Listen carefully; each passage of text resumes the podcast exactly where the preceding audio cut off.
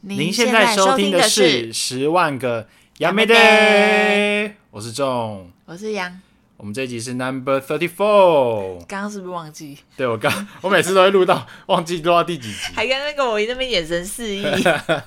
我有时候都要横我们的 IG 翻一下，说我们现在到底录到第几集。哎、那我们今天主题是 小众流行分享来喽！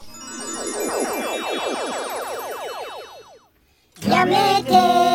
やめてやめて小众流行分享。先跟听众讲一下，我们这一集不会聊非常久，就是有点临时做功课，还有我们近期的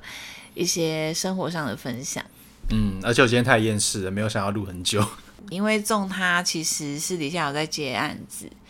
那他其实工作量有点庞大，再加上因为他前阵子，哎，你是几月换新工作？三月三月份，可是他一直以来这份新工作的压力都还蛮大的，就是工作还蛮吃重的。对，所以就导致说我们要求一些录音上的品质，就不会想说可能每个礼拜、每周都会有更新这样。但我们也算是更新的蛮勤奋的有 吧？吗？有啦，你在确诊前，我们应该连续三周都有准时更新。好了，那回来讲我们今天的主题。 嗯，那因为我们会讲这个主题，是因为我们昨天去玩了一个东西。触容枪，对，然后其实我前一天礼拜五跟同事分享的时候，哎，这群主没有人知道触容枪是什么。我觉得应该很多观众也还不知道触容枪是什么，大家会知道那个是在干嘛，但他们不知道它的专有名词叫做触容枪。哦，你是说他们知道那个东西？可能英文大家是不是比较常听到？呃，跟大家说一下，英文是 T U F T E D，你可以直接讲出来，你是很不怕大敢家，讲， 我怕我们发你音是错怕大误，家觉得你发音不标准是吗？我不敢乱发 音，毕竟这个英文很少用到。反正就是，如果大家有看到最近有很流行的，就是拿一支很像是机械的枪，有点像在做木工的东西，但是它可以在一个布上面可以打出毛线，可以做成地毯啊或是镜子的那个东西，简单来说，通常都是做成那个毛毯啊，毛茸茸的，蛮可爱的。就是。这样讲，大家应该就知道那个是什么，就是最近很流确行，定吗很多应该 IG 很常会刷到啊。 ？OK，那先稍微跟大家分享一下我们昨天礼拜六做完之后的心得。好，那我先跟大家说一下，因为这个触龙枪是在其实去年好像就已经很流行了。其实流行一阵子，流行我们是蛮久，我们算是蛮没久跟我上第一波。们是已经在后期，我们对后，期了，这人家已经快削完了，我们才去给人家削。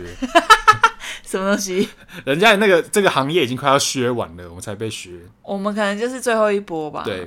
被啃最后一波。啊就是通常大家都知道，台湾人就是很喜欢一窝蜂的跟流行，也很盲目。但我觉得这种手作课程也算是好像一直有在流行，不管是精工啊，还是一些哦，你说其他之前那木个工像比如说在成品之前，好像也有流行做戒指什么的就是各种种类啊，精工、木工、皮件这种手工类的手作课哦对对程、对对对。可是我觉得毛线这个算蛮冷门的欸、算冷门，对啦。对，但是因为 IG 大家就是会 follow 一些 KOL 跟网媒，就是他们都有去做，所以就变成说很，我像我们这一这一类人就会想说去搜寻一下，然后哪边可以做。哎，不搜不知道，一搜不得了，怎样？超贵。我觉得以课程收费来说，这个去体验后真的觉得有点贵。对，因为我跟听众讲一下，因为杨本身就是去学任何东西，当然还是会考量那个价位的部分，所以在搜的过程当中，我就比大概货比三家。 但老实说，一开始还没有去体验之前，我没有觉得到非常贵。真的假的啊？你本来就花钱不手软啊。我那时候原本期望说，就是一个很扎实的一个体验课程。好，这个等一下你等一下再说，你等一下再分析。 OK，那我等一下跟各位分享说，为什么体验完之后觉得很贵， 哎、我怕你等一下音量变得很高。直接大肆批评是不是？啊对，那我跟听众分享一下我在寻找的过程，因为我货比三家嘛，那最后我就找了我们昨天礼拜六体验的这一家。哎、可是那我们不能讲店名，我不想讲店名，因为因为我等一下要干到爆。因为我不推，然后我我其他朋友也不是很推。那因为呢，我找的这个过程当中要挤满团体班是比较便宜的。那我跟大家听众讲一下价位，它价位其实是在两千五百块到三千出头都有。那我找的这件就是最便宜，就两千五台北啦。可是我我是不知道还有没有其他间更便宜，反正我那时候搜寻是这样，反正就算便宜了，算便宜。算算哦 OK，但是要挤满六个人。你知道我东凑西凑，呃莫名很莫名的凑出了一团， 而且重点是我莫名其妙就是各方朋友莫名其妙组成一团，大家都不熟，都是我的朋友。 对，都是你的朋友，然后但是我们各自都不熟，忽然觉得自己人缘蛮广的，但也还好，因为那个课程其实大家还蛮专注于在做自己的那个地毯，所以其实没有到很熟去，我觉得也不会到很尴尬。完全不会尴尬。对因完为全不会尴听尬众，如果你想要抽你的四面八方的朋友，但都不认识，完全无所谓，因为这个课程只有四个小时，然后他讲解其实蛮快的。那重点是它面积不大哦，大概几公分啊？五十吧，没有五十，这个大概三十到四十。三十到四十，反正就是大概这个区块里面，然后你要完成你的作品。就是四个小时以内，其实蛮赶的。反是正就零互动，林互动，而且因为我们这一班算是五个都是本科系，就是有在学设计的，所以我们其实还蛮蛮蛮快进入状况。可是有一个是我的小表妹，然后她是完全在手工艺方面非常的笨拙，她非常害怕加紧张，恐慌仔。就是我觉得大家如果事先先想一下构图，去那边做起来会比较顺。就是毕竟你也花了两千五百块了，那你事先就是一定要先想好构图，你不要想说你到那边再去想，完全没时间。我不知道别间怎么样，别间的老哎师可能会很专业，提供一些模板，但我们那间老师是完全没有帮你想的意思哦。哦，没有零互动。对我们那边的老师，我刚刚为什么讲说我觉得挺贵的？就是体验完之后，我觉得那边的老师在投入程度或是对学员的热忱来说没有那么足够。好啦，那我们就稍微分享一下我们的课后心得。那你先来抱怨，抱怨一，抱怨一也不能说抱怨，是我我我说的是良心建议。OK，啊好对对对，好我们不要，我们都不要，好像都说人家不好。好，梁建一，对，梁健，梁 健。第一个是我觉得那边的老师基本上，我是觉得他们还是要有一点基本的 sense，因为我觉得我们去的那间他们算是没有到很有 sense 的感觉，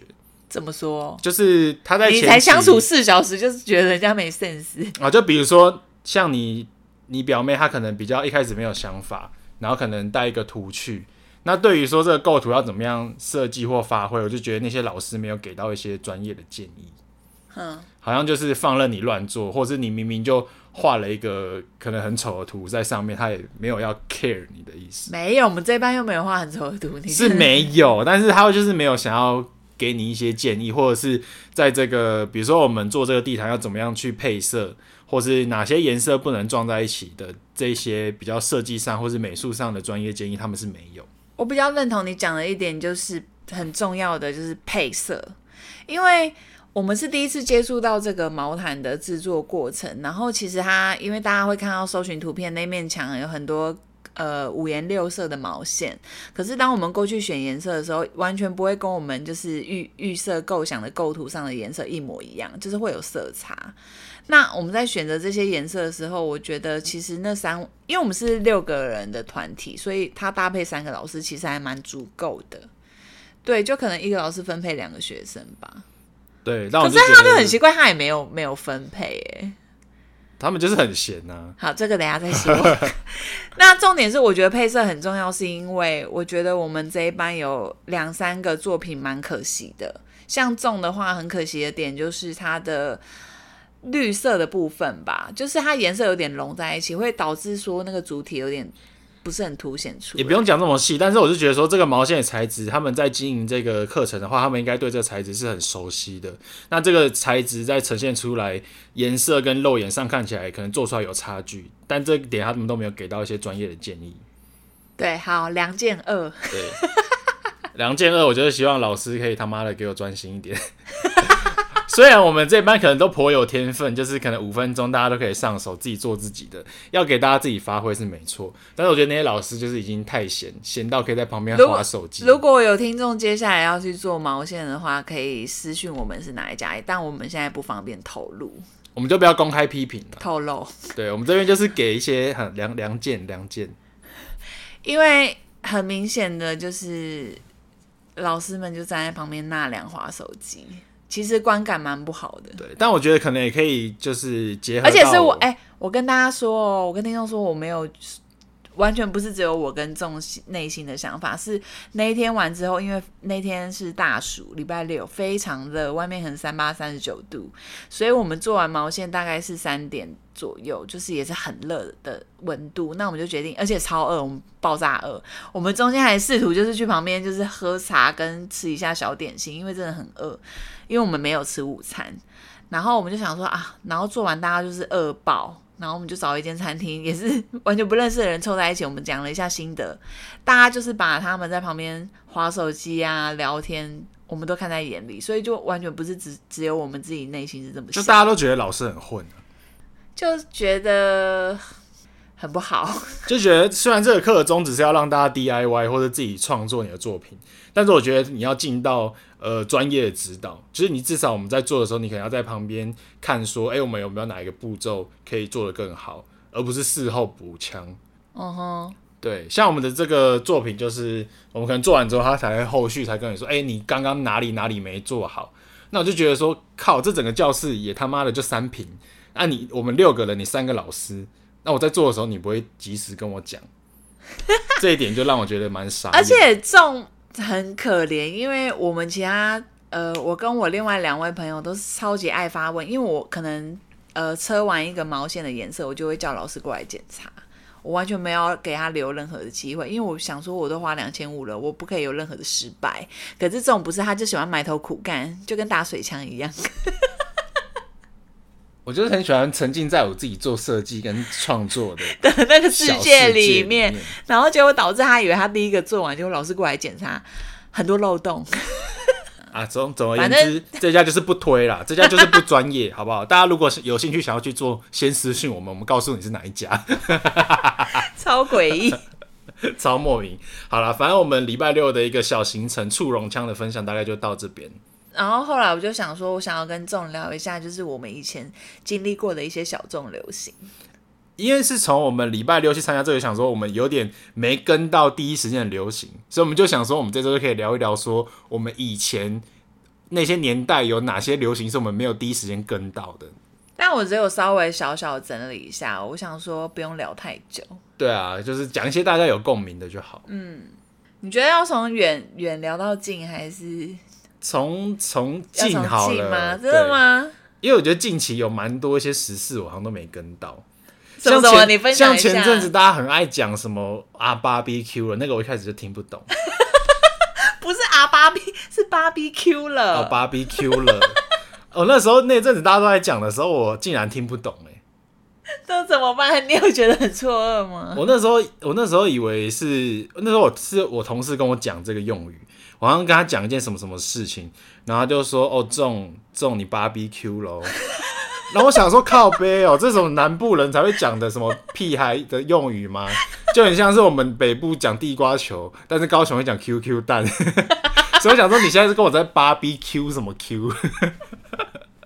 说不定很多听众也不知道芭比 Q 了。就殊不知是是我太落伍，我那时候没有跟到流行。哎、可是我必须跟你说，我觉得大家的流现代的流行呢、你就算没嗯跟上，你也不需要太气馁，你知道为什么吗？因为流行换太快，因为现在换太快，然后资讯一直不断的更新，根本就跟不上。啊像现在 BBQ 好像又没有因太多人在为讲我。跟你讲，从因为我以前资讯比较没办法，大家可能就是看电视，对不对？嗯，然后就还没有 YouTube 这些东西，以前的流行好像会维持的比较久一点。就是大家会都是聊同样的话题。因为我讲一个最最近的好了，比如说以前我们会聊棒棒糖， 好远这然后这哪里近？哎这不哪里是，近就是棒棒糖到现在的原子少年，你有听过吗？原子少年。我你只看你没听我过， 听过原子邦尼，我没听过原子少年。 原子邦尼我也听过，好不好？所以原子就少年是它是类似以前棒棒糖的那种节目，选秀节目。不是有一个小男生，然后他的右手有大炮，然后他心脏是机械，然后会出去。那是原子小金 哦刚，那是原子小金刚不好意思哦， 听众众又没听过所以现在还有这种类似棒棒糖的节目，是不是？选秀节目，但已经结束了。可是是因为现在我们不太看，不太看电视吧？还是他们其实不是电视？其实我觉得他们现在电视节目的经营很困难呢、欸因为他们现在都要结合 YouTube，就是 YouTube 啊才有办法或去是一触些动到年轻人的流行，或是 Netflix，对就是对这对种串流平台。没错。对啊，所以我就觉得你那个没跟上还好。这还好，这很多人没跟到吧？然后我觉得台湾人是不是一直很排挤抖音呢、跟小红书？这两个 app 我是从头到尾没有下载过啦。 哎、可是国中生、高中生好像会、欸，不是，我跟你说，那个在台湾可能是只有国中生、高中生比较喜欢用，但是像因为我们公司是陆商，然后我的主管他们是大陆人，然后他们那时候来回来台湾的时候，他就问我们开会的时候，他说：“哎、各位啊，你们现在这个市场流行用抖音吗？”然后他就说。我像我啊，我周末可以在家划四个小时的抖音，这个抖音应该是很红的、啊，你们要不研究一下怎么经营。 然后结果我们每台每个台湾同事都说，呃，我们台湾的客群可能买不起我们的商品哦，这个应该不用太不用太 care。可是我一直在想说，抖音这个市场到底什么时候台湾有办法？我觉得也搞不好会成、欸可是我觉得，快要了，因为像大家有没有知道，最近 IG 其实已经转型了、i g 已经从嗯有我们的发照片跟文字的贴文，它已经把最主要的那它个分页了。他把最主要的那个贴文功能换成了一个叫 Reels 的，它也是类似抖音的一个短影音的功能。它自从那个功能推出之后，靠，我们这快活不下去了。有吗？有，因为它让我们传统贴文的触及率大大降低。哦，你现在就是要 PO Reels，你的那个触及率才会超高。好可怕哦！哎、我们最近收听率有一点点微幅的下滑，我就是有一点怀疑是不是因为 Reels 有影响到。是因为这个吗？因为我看那个 Instagram 的一些行销分析，就是最近 Reels 是整个暴涨，然后让传统贴文的触及率大概缩减了百分之四十九左右。哎、那 I G 的那个功能，因为我也知道嘛，我之前也有稍微研究，也不能说研究啊，就是我去澎湖的时候有稍微玩了一下。他那个是有点想要走抖音的路线，是不是？就是感觉有点学抖音吧，想要学，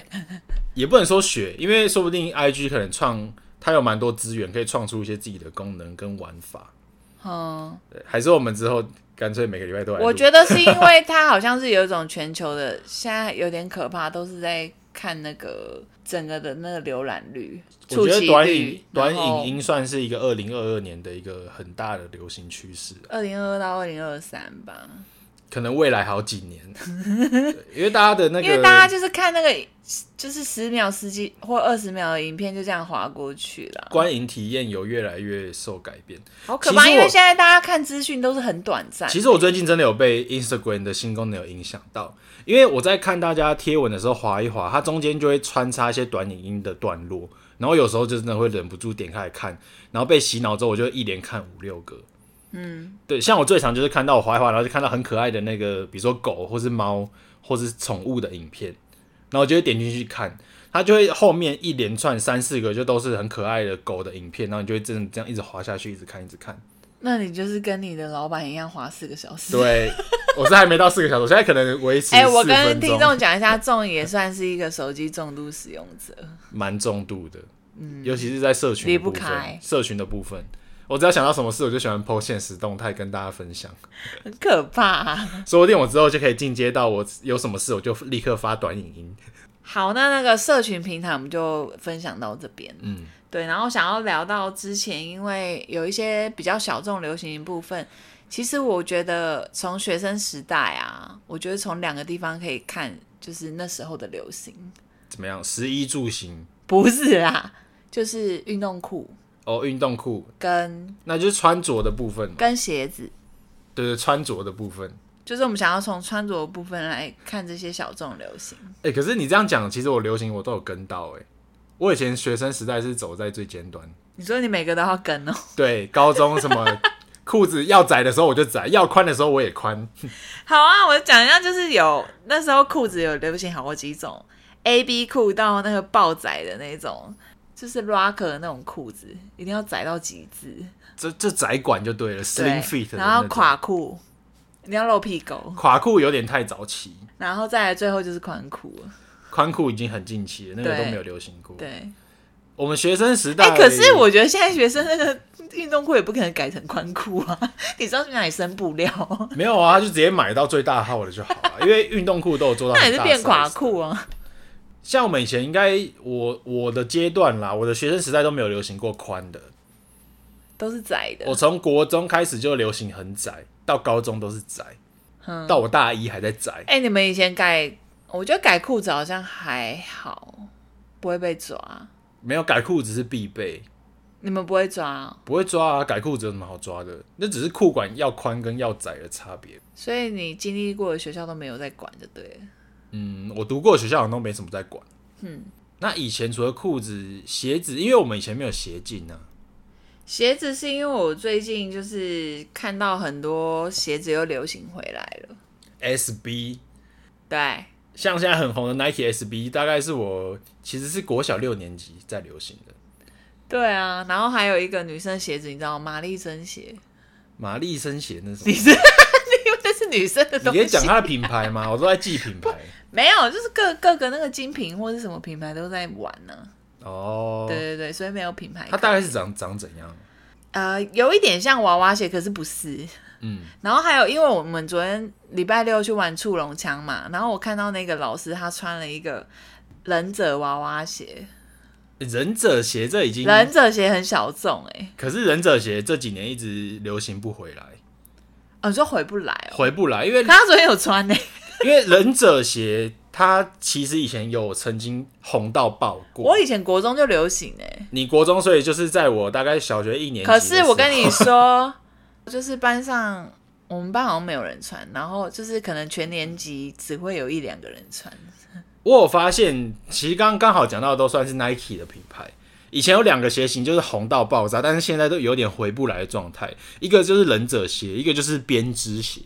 哦，这两个曾经就是红极一时。哎、可是我记得那个编织鞋不是那个价格被炒得蛮高的吗？编织鞋以前随便一双都一两万，因为、对啊因为编织鞋最贵的就是以前那个 Nike 的刻制化还没有那么流行的时候，Nike 唯一一个可以让你刻制的鞋子就是这个编织鞋，就是你可以在官网自己刻制之后，它空运寄到你手上，好扯哦，所以以前编织鞋的价格是最高的。哦，所以它是贵在这个点哦。就是除我了以这个为点是因之为外我以为是名人加持，也有，就是那时候红极一时的时候，因为太多名人穿，然后再加上那时候它是一个可以刻制化的一双鞋子。哎、那那时候你们的偶像会是就是陈冠希、余文乐那一帮吗？我以前是比较余文乐派的，等一下他们两个有分派哦啊门、有有。有，我们现在有分派，而且我刚刚在跟那个仲聊说，还有一个超有名的，我一直在查名字，然后叫西山彻，我以为他香港人。 没有。请问哪位香港人姓西山？ 不是因为他一直在往那种那香港的那种潮流品牌在玩呢、我跟你说，以前是怎么分派？以前分冠希派跟文乐派，就只有这两种。而且我们不会叫文乐，叫文，我们都叫他六叔。像是罗志祥或是五月天，呃，那些他们的品味呢，跟我们算是比较不不不同路线的。OK，他们还是有始终分始终 fans。可是我我一直在想，他们两个这样子出来自己弄，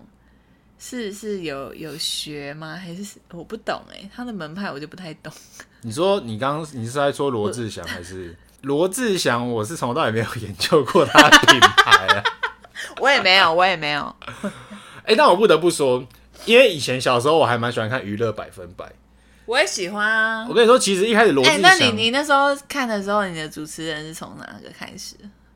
呃，就是罗志祥跟是从蝴蝶吗？是从罗志祥跟小鬼啊，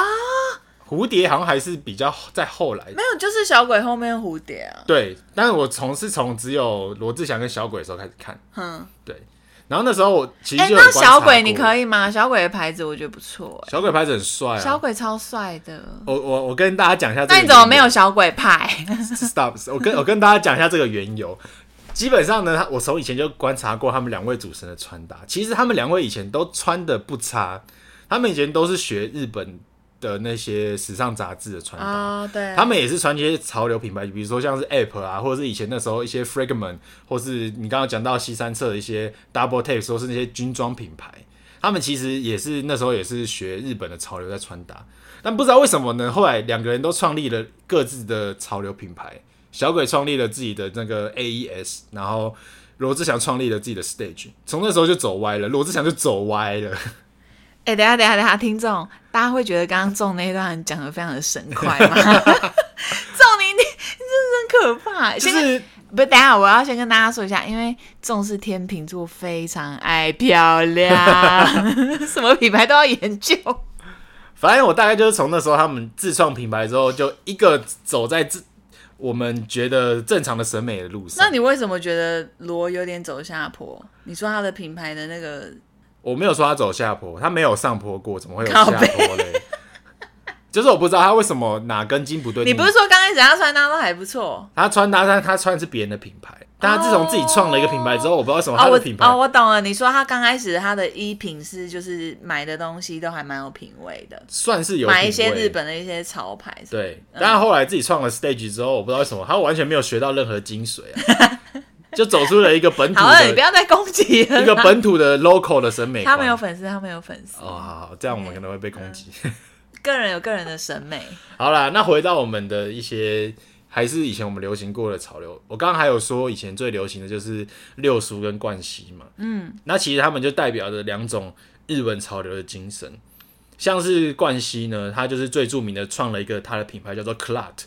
Clut 这个品牌呢，它就是跟他们的中华文化有结合，还有非常多的元素都是用了中华文化这个元素。哎、老实说，那时候我完全是这些潮牌的门外汉呢、